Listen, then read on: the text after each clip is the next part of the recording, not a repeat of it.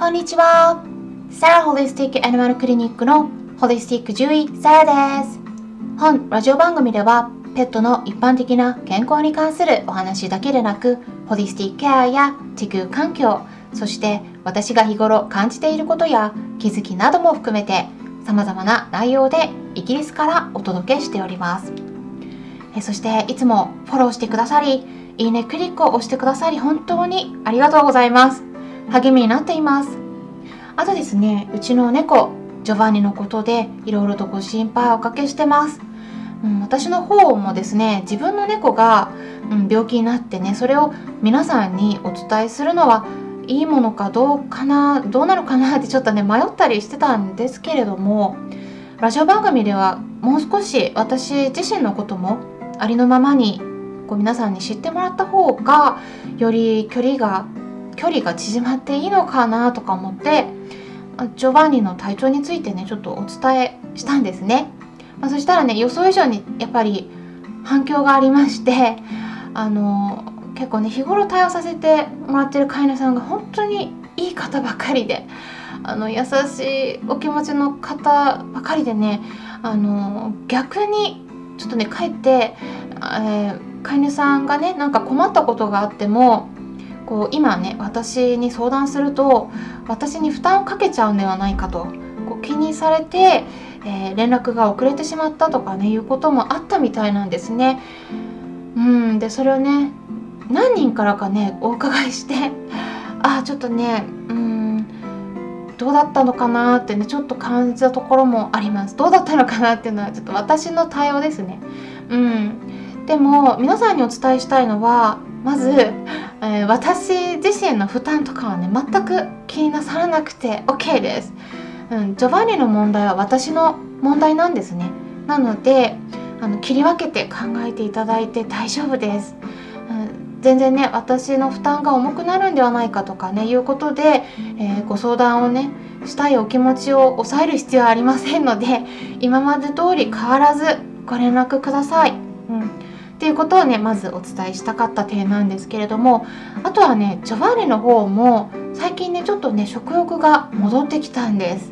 うん、あの本当にねもともと大食いなもう犬みたいな子なんですけど、うん、あのでもね食欲が落ちた時はさすがにちょっと私もねあのショックであ強制給仕って呼ばれる口に直接食事をね入れてくようなうんことはまあでもあんまりねしたくないなと思ってたんですけれどもどうしようかなとかは思ってでも様子を見てたんですね、うん、だからそういったことは全くしなかったんですけれどもあのやっぱ寝てる時間がちょっと長くなっていたのでもうねそれは回復に必要な時間なんですね。ですからできるだけ深い睡眠を取れるように邪魔しないようにしたりとか起きてる時はマッサージしたり音楽をかけたりしてできるだけこうリラックスさせるようにしていました。うん、でえそういったことをしてね、うん、体重は本当はちょっとでもね増えてもらいたいなとは思ってるんですけど、まあ、今のところ正直にお伝えしますと、うん、もう結構ねもう減り続けてたんですね体重が。うん、ただ今止まってます。うん、ですからちょっとね悪化を抑えられてる感じなんですね。それで他に何をしたのか言いますとあとはホメオパシーですね。うん。あのこれ本当にね不思議なんですけどもホメオパシーのレメディーを与えるとね結構回復してくれることがあるんですよね。なので、まあ、ちょっと今回ねそういったこともありましたので、えー、後でもねちょっとあの詳しく説明しようかと思うんですけどもホメオパシーのレメディオに切り替えてから、えー、食欲とね元気がちょっと出てきました。うん、で、まあ、今回ねあの飼い主さんからホメオパシーに対関してご質問いただいてるんですね、うん、ちょうどタイミングよく。ですからちょっとね今回それに対してお答えしていきたいと思います。え質問の文章をそのまま読み上げていきますね。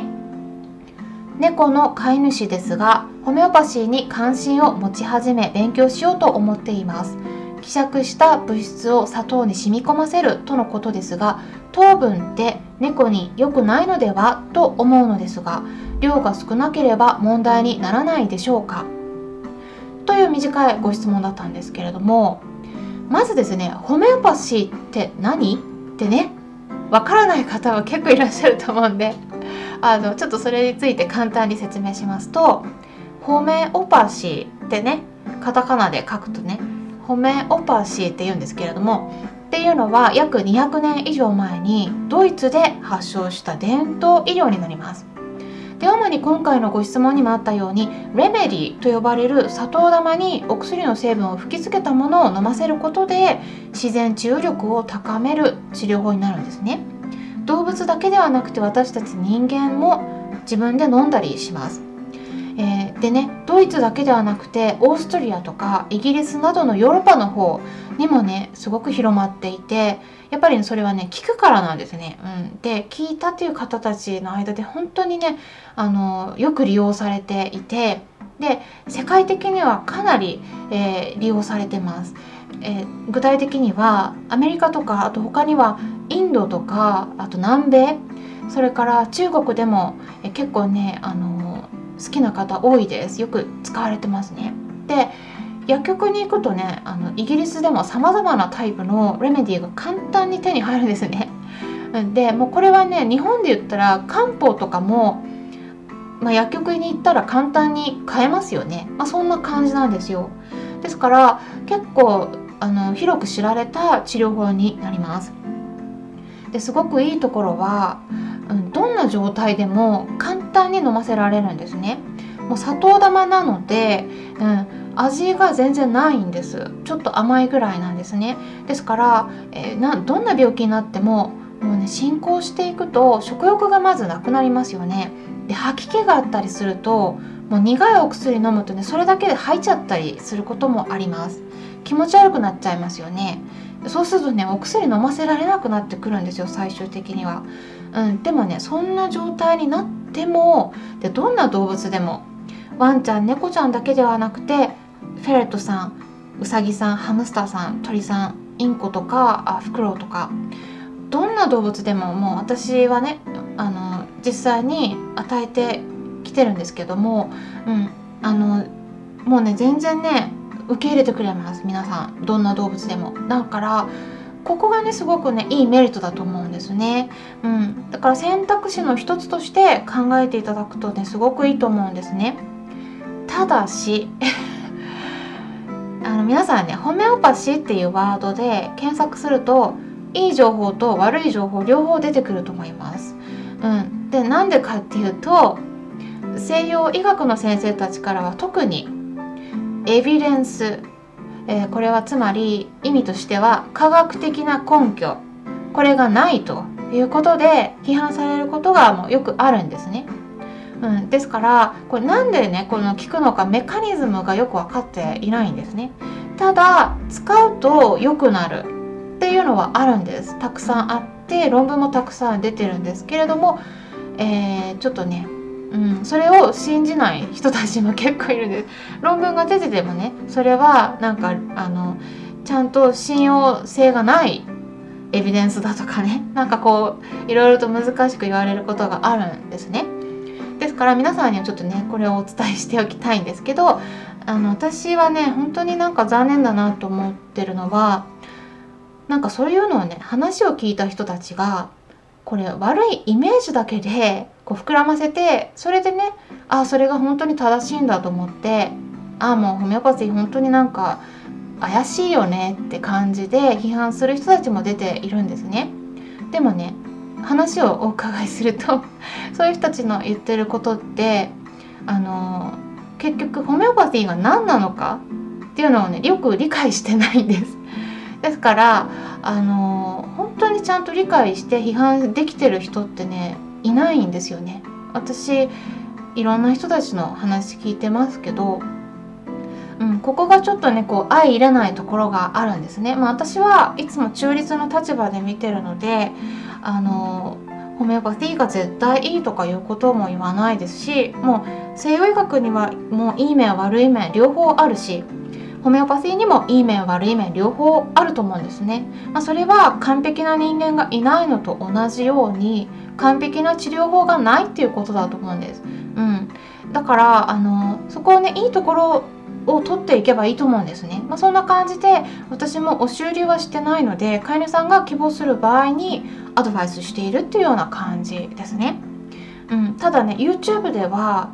ちょっとねこういった話は封印してます。YouTube もいろんな方が見ていらっしゃるんで。うん、でもねちょっとラジオはいいかなと思ってちょっと今お話ししたんですけどご質問もありましたしね。って感じでねあの今回、えー、ご質問への回答としてまずあのお答えしますと、えー、糖尿病でなければ問題にはならないです。砂糖玉ですけれども猫ちゃんはねあの消化できないわけではないんです。あの実はですね キャットフード特にドライフードのほとんどにはもうすでに砂糖に含まれる成分、まあ、厳密に言うと諸糖になるんですけど、まあ、あのそういった成分がね含まれているんですよね。うん、で糖尿病でなければあのなのでねもうすでに食べちゃってるんでもう摂取してるんで、まあ、そこになんか小さな砂糖玉一つ追加したところで何も変わらないです。まあ、もちろんねなんかそれを100粒与えるとか なんか異常な使い方して砂糖を大量に与えたりすれば、まあ、それは血糖値急激に上がるので インスリンを出すね膵臓に負担をかけたりして糖尿病になることはあのリスクは上がるとは思います。うん、まあこれね実はね一部の欧米の猫専門の獣医師たちの間ではドライフードってねちょっとあんま良くないんじゃないのって言われてたりもするんですね。まあ、そんな感じであのすでにねあの猫ちゃん摂取してるんで あのこれはね砂糖の成分はねあの全然問題にならないです。まあ、こんな感じで今回ねあのちょっとややこしい話もあったかもしれないんですけどご質問にお答えしていきました。えー、それではまたお会いしましょう。ホリスティック獣医サラでした。